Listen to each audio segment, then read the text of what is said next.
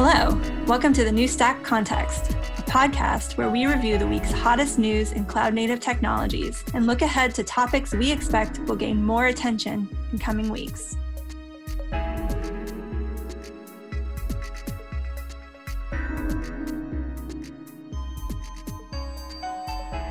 Welcome to this special episode of the New Stack Context, and we're live from KubeCon and Cloud Native Con Europe.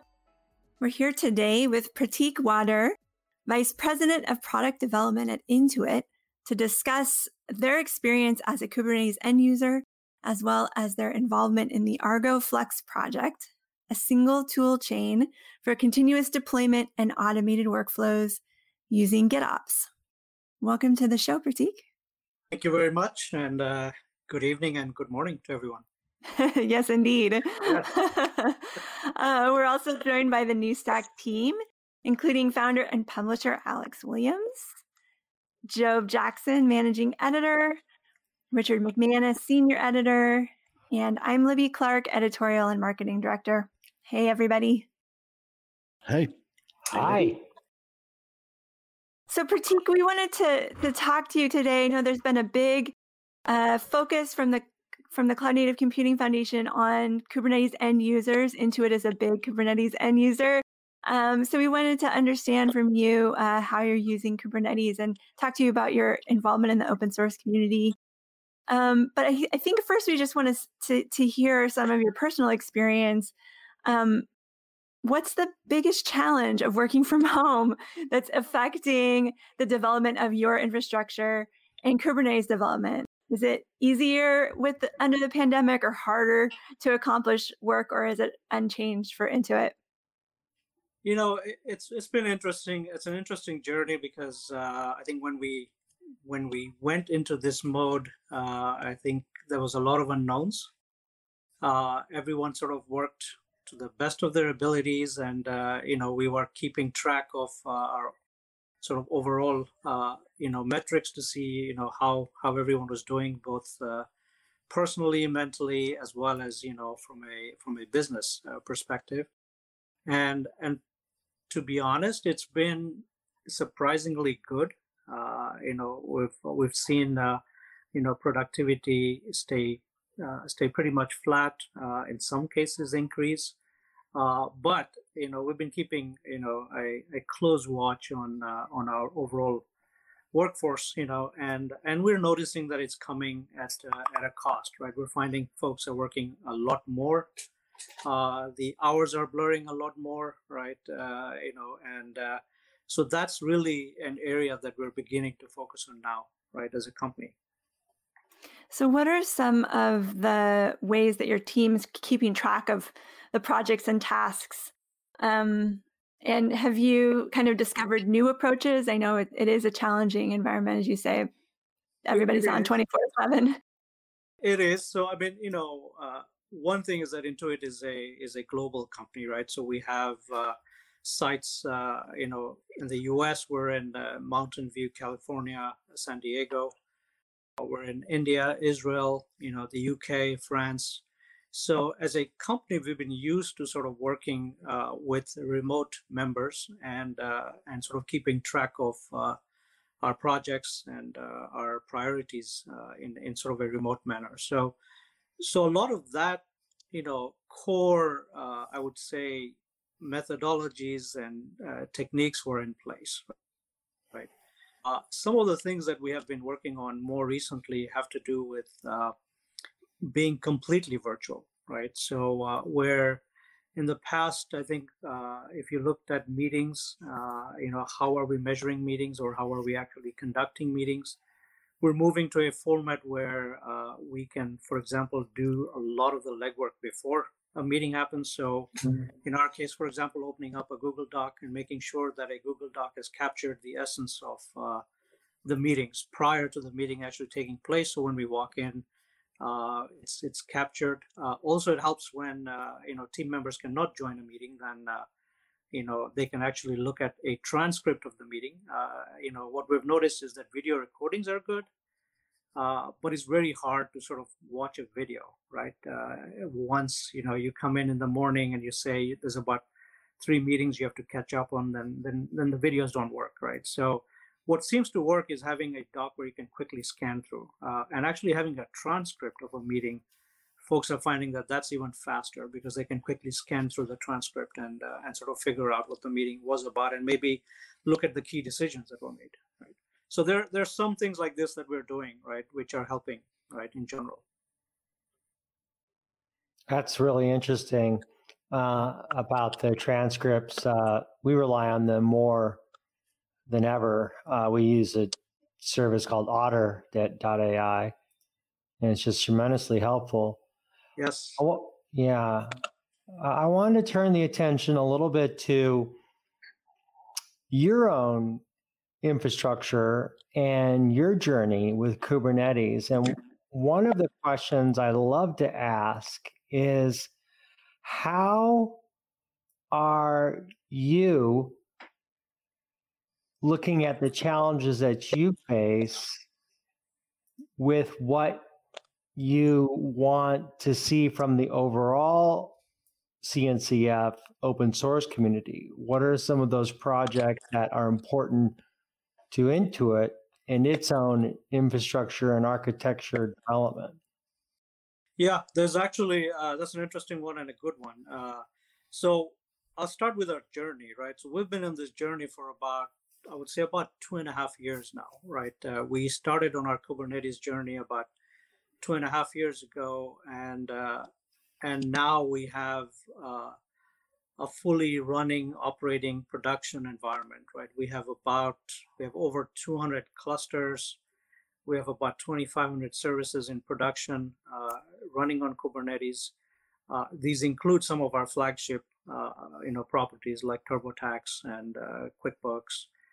Uh, you know, so so for from that perspective, you know, uh, we are sort of well into the journey. We're well into sort of the operational aspects of it. Uh, we've gone beyond the you know initial onboarding and learning the next phase that we're really starting to focus on uh, are are in two areas, right? Two primary areas that uh, that we are actively working on uh, with the community. Uh, one is around observability, right? So as we've now moved a lot of services into production, uh, the ability to sort of monitor, trace, debug uh, these services at scale is becoming even more critical now and that's kind of where you know i think uh, you may have seen uh, we've had a number of talks recently including at kubecon on the ability to actually you know work with for example open telemetry uh, the tracing methodology some of the monitoring tools that we're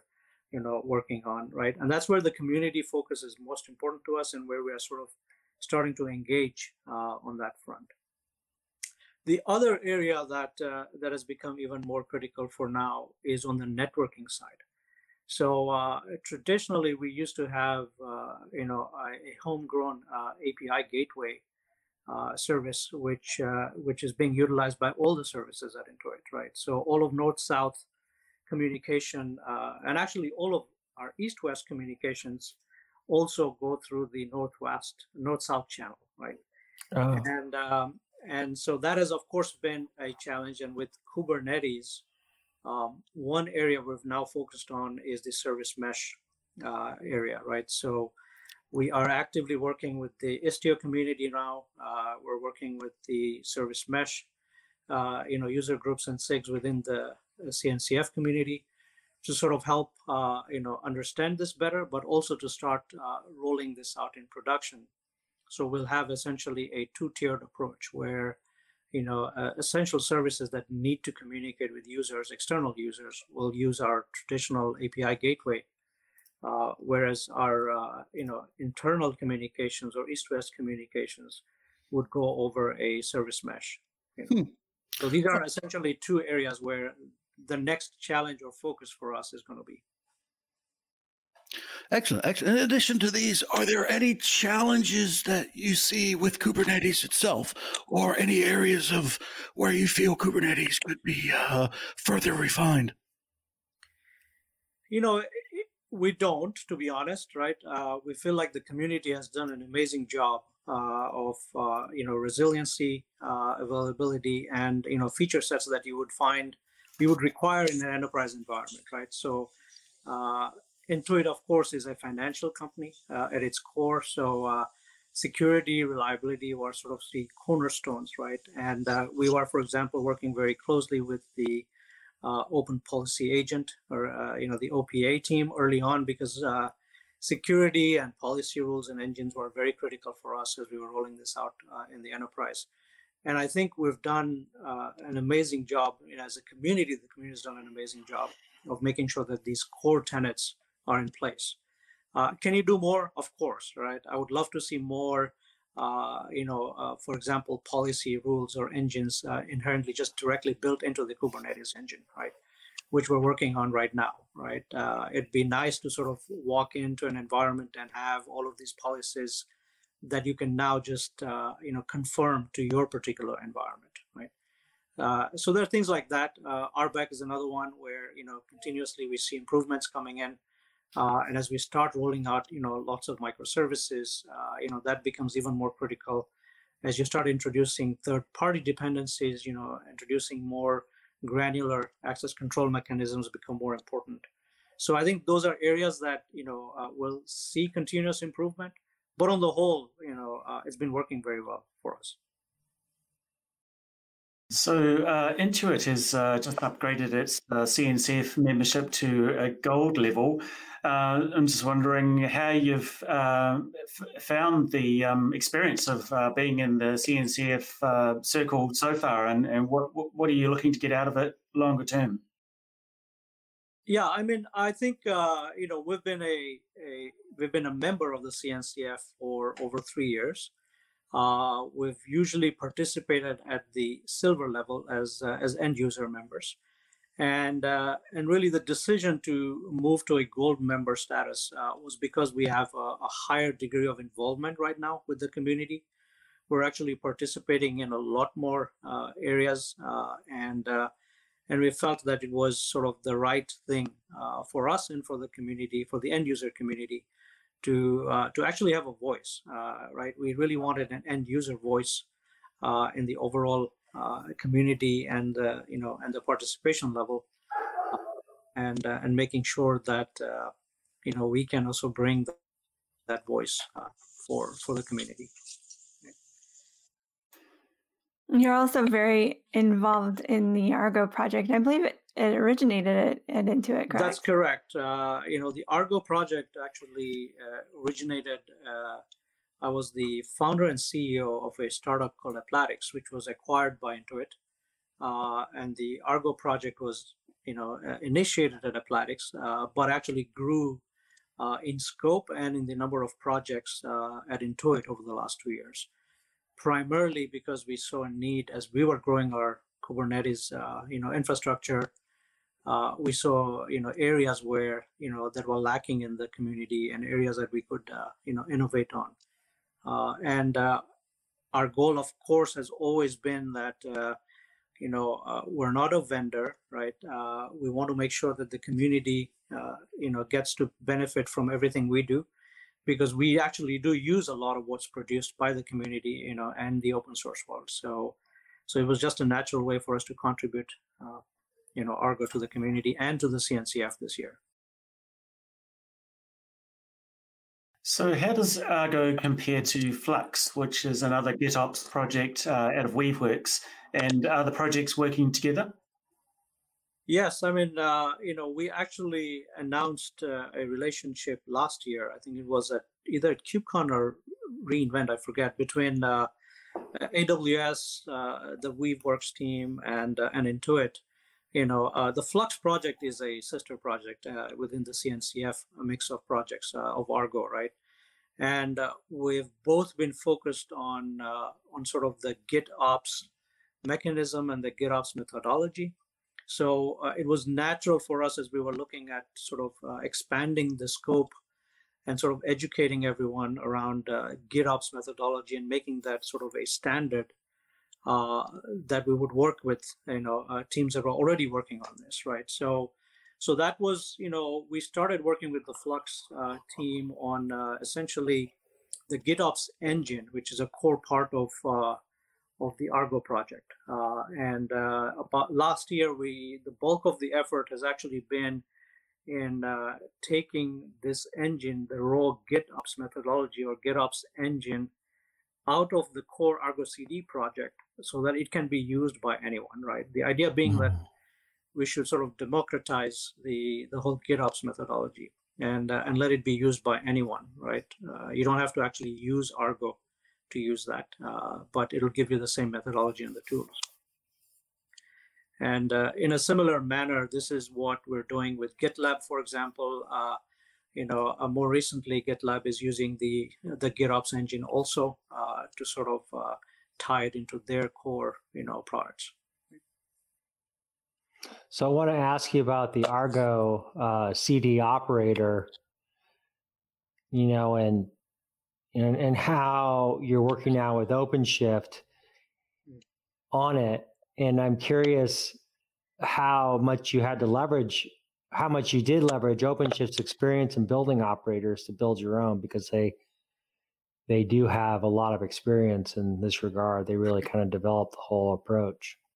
It is right. So, uh, and it's interesting. First, uh, I, I, should I should I should state this that the Argo CD operator uh, is a contribution from Red Hat, right? So uh, it's not something that we developed, right? Uh. It's actually contributed by Red Hat uh, to the Argo project. Uh, and uh, primarily, we've been working with you know the OpenShift team uh, a lot over the past year uh, because there's a lot of uh, OpenShift customers that have started using Argo CD, and and we wanted to provide a seamless experience for OpenShift customers to sort of fully leverage Argo CD, right? So so the Argo CD operator was actually developed by Red Hat, contributed back to the community, uh, and it includes some additional features that are uh, that are unique, right? Like things like backup and restore, you know, the visualization of the metrics that you see, uh, you know, uh, using like industry tools, right? We're using Prometheus and Grafana, but these are now incorporated in the in the operator itself, right?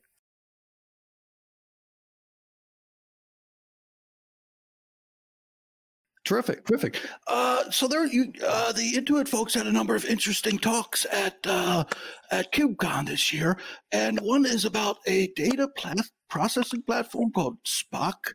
I haven't heard of this before. Do you know anything about this project? Uh, yes. Uh, so first of all, the nomenclature is important, right? Spock actually, uh, you know, refers to Spark on Kubernetes. Uh, uh, you know, has a, has a has a good name, but you know again, this is also another addition to uh, sort of our philosophy of uh, making uh, whatever tools we're doing available to the community, but also simplifying uh, usage, right? So, so we extensively internally we use uh, you know uh, EMR, you know, and Yarn from AWS, for example. But what we wanted to do was we wanted to utilize our Kubernetes infrastructure, right? the same infrastructure that we are running everything else on we wanted to use that uh, and uh, just naturally there's you know we prefer to use containers versus you know shell scripts. And we wanted to use the kubernetes scheduler versus yarn right to make it easy. So uh, so this is you know was a natural uh, transition for us as we looked at this. We said okay you, know if we can run spark on kubernetes we get the same benefits uh, that we're getting and uh, and we can use this as a contra- as a construct for all of our data processing jobs, right? And leverage what we've built already. So uh, so that was sort of the sort of the the reasoning behind Spock.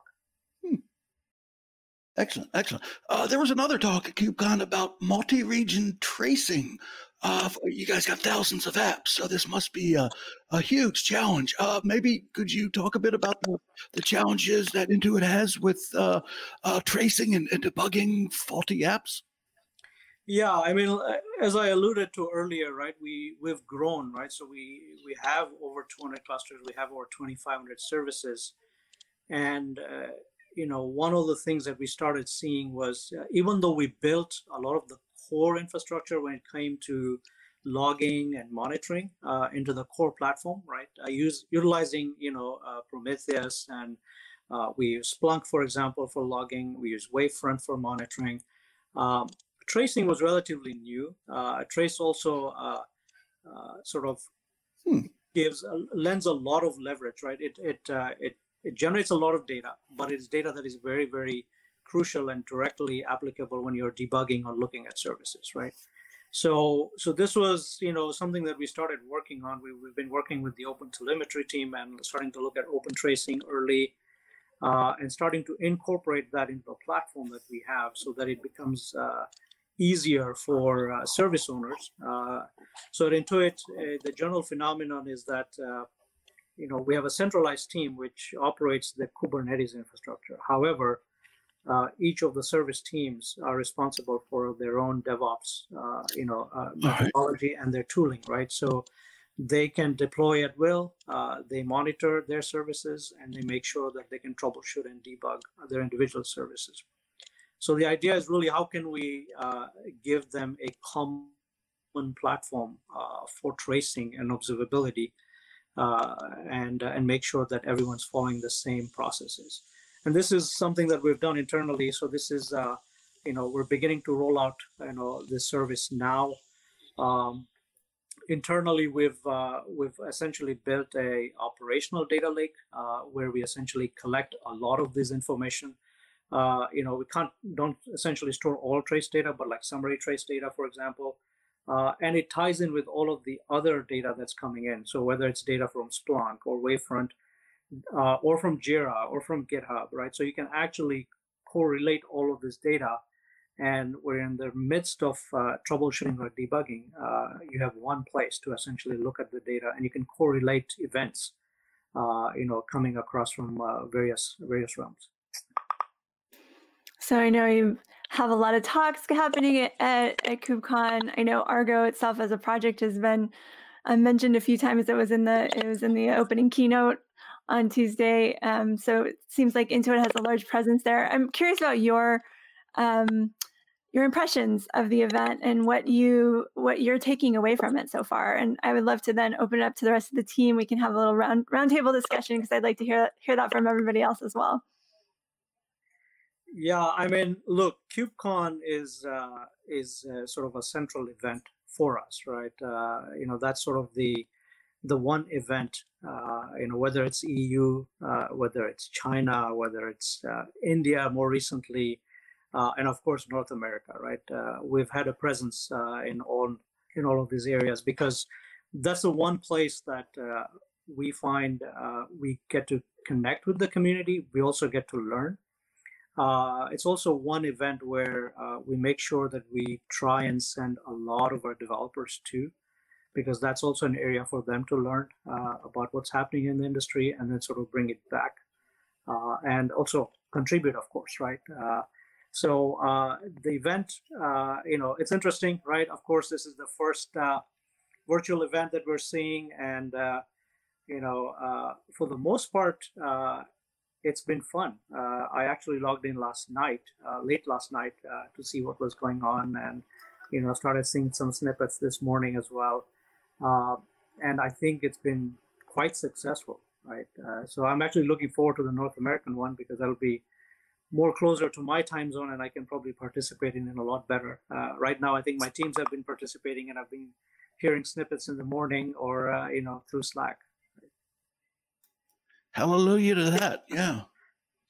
Any surprises for you? Like anything that you found uh, interesting or especially moving?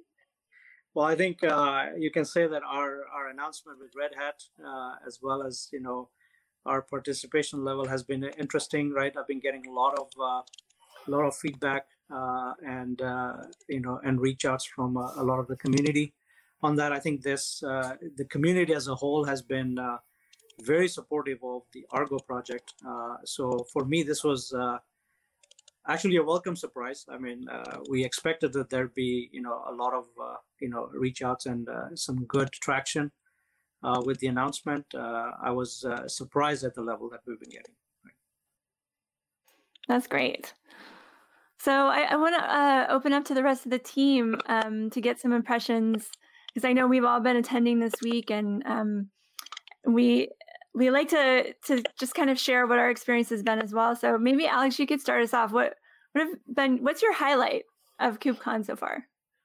Well, I think it's definitely on the end user focus, and I, it really seems to be what they're really wanting to put their attention toward. And you saw it in Priyanka's keynote and what Cheryl was talking about.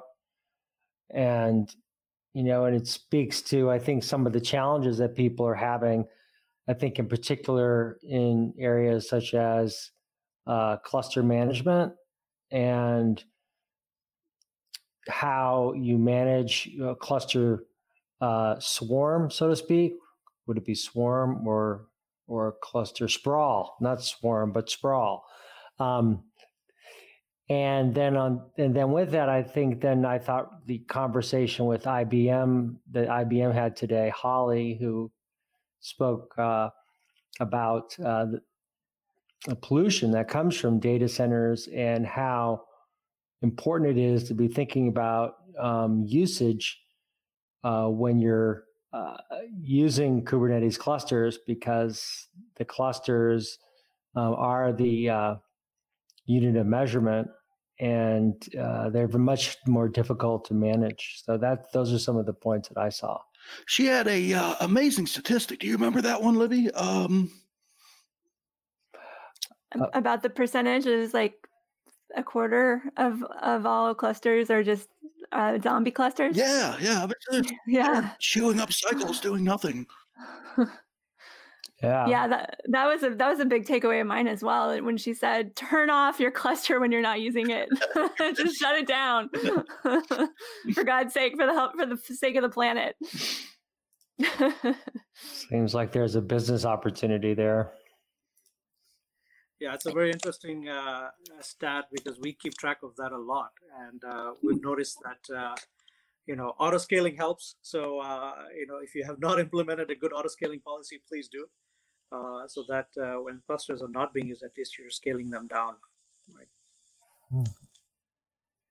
Seems like there's a community call to action there too, because she was talking about um, just how clusters themselves how the clusters themselves are not as um, as uh, responsive um, as applications you, you, can't as easily scale them and, and as quickly scale them um, so uh, that may be something that the, the uh, community can address as well it, it is actually that is one of the things that uh, that we focused on very early because uh, uh, if you can imagine our use case, uh, especially during the tax season, uh, we have uh, you know tens of millions of users logging in, uh, and it's yeah. usually during a span of time.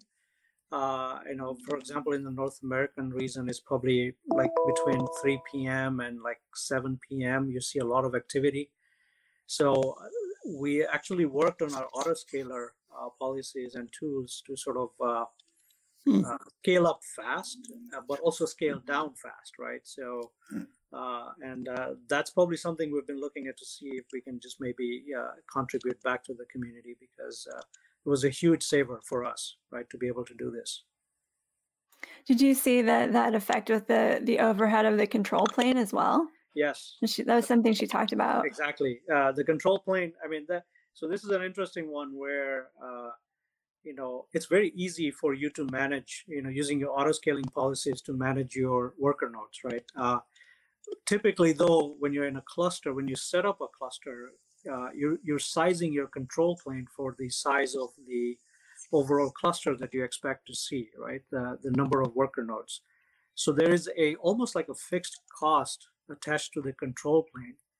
And and i think that is something that we probably want to solve as a community is uh, you know how can i scale that better uh, and and probably reduce you know the scale when i don't need to.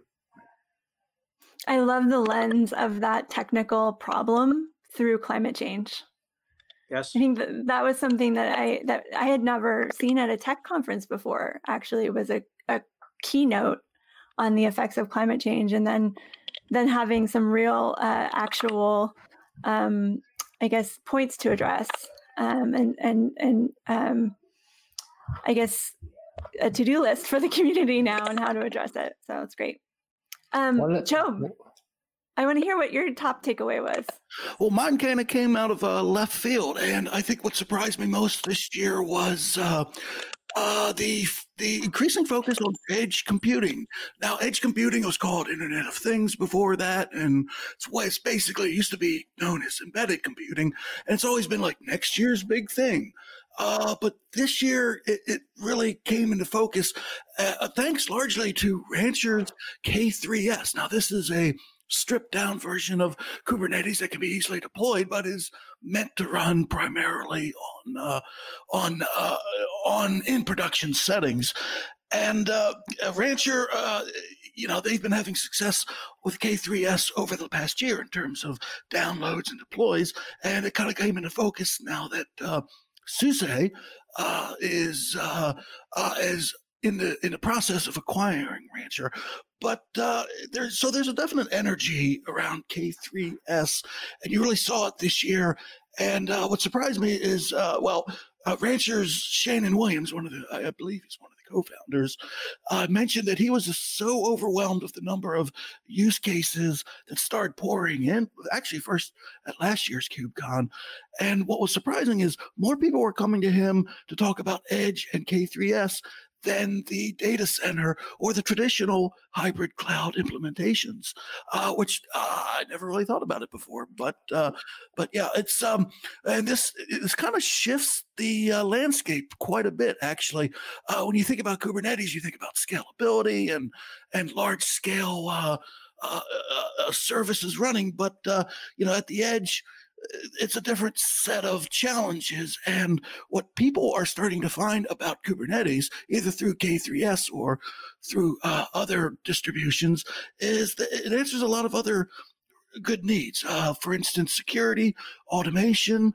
You know, IoT is just this field of verticals where there are platforms for different industries, and you have to find people to to, to maintain it, and that's a problem.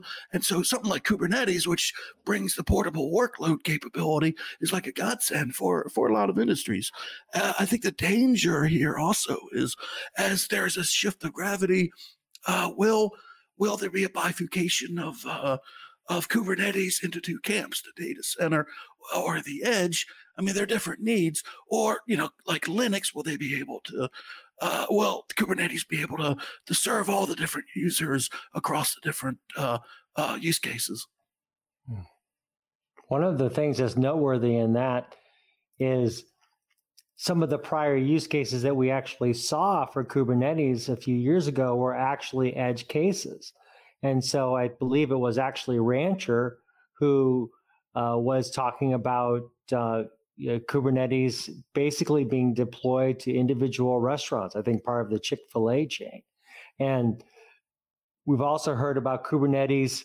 Actually, we've actually one of the things you actually have heard is like this actually precedes Kubernetes with Mesos and how Mesos was actually used um, on cruise ship networks. So they would actually have a um, a, uh, a server on, e- on on on each of their cruise ships, and so I, w- I wonder if this is just a mini, you know, this is just mini data centers, really, you know, that we're starting to see emerge. Yeah, it's interesting because I, I recall uh, when we first started uh, playing with containers, uh, not even Kubernetes, right? Uh, we started with Mesos, uh, with Docker. Uh, actually, the first exercise we did was take you know mesos and start putting it on a, on a raspberry pi right? And just to see hey could we use that mm. as a development platform right?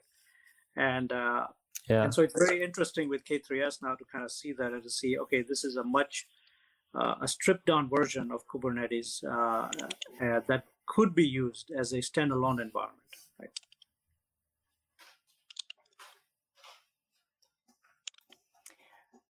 So richard what was your top takeaway well, um, yeah, since uh, I'm kind of on the opposite side of the world to Europe, so my uh, experience so far has been watching stuff on demand.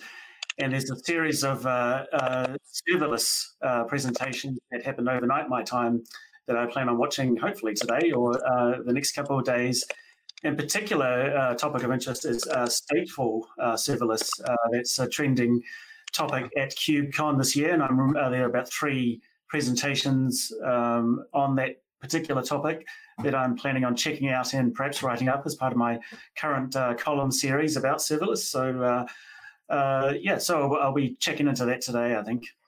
Yeah, so that I, actually, I you know, uh, for me personally, and for Intuit right now, uh, that's one area where we've been following quite closely, you know, and primarily because uh, we actually do use a lot of, uh, you know, uh, Lambda serverless calls and functions within within Intuit, and we've been seeing a growth, right? And so, actually, one of the initiatives that we have this year is really to start thinking hard about how do we bring that into the fold of our overall environment uh, making sure that it is just as secure and scalable and uh, you know trackable uh, you know from a monitoring uh, perspective uh, as the rest of the you know environment that we have today so uh, so this is actually one of the initiatives that we have this year is to really start looking deeply into what the community has done and and what the commercial offerings are and seeing if there's a there's some way to sort of uh, tie the two together or you know pick pick something right? Pick something that we'll standardize on. You see that potential there though of, of it really kind of uh, becoming core to your kubernetes platform? We do we do because we do see there there are several use cases where which warrant having uh, you know that scale uh, sort of the function level scaling uh, you know and uh, and the ease of use that a lot of our users are finding right so uh, it does take time, right, to to set up a Kubernetes, you know, cluster or namespace and get everything organized. Uh, versus if there was a quick thing that you wanted to do, then writing a function makes a lot of sense in a lot of times. What you want to be careful of is you don't you you sort of can very quickly divert to the point where everything becomes a function, uh, and that's mm. really not where you want to go, right? So uh, this was a, a, very hotly debated uh, topic internally at Intuit uh, last year when we were looking at this, and we made a choice at the time that uh, we wanted to focus on our core Kubernetes infrastructure first, uh, and then you know, and then come back to this. and we come back to this with very specific use cases that we have identified to you know leverage this new technology for. Well, I want to say thank you so much for joining us today, Pratik. It was really great to have you here and get your take on on all of our on all of our takes as well. Um, so uh, I hope you have a great rest of your KubeCon, and um, and uh, hopefully we'll be able to catch up again soon, hear more about how uh, Intuit's progressing on on its projects and uh, involvement in the community. Absolutely, and thank you for having me on. It's been a pleasure.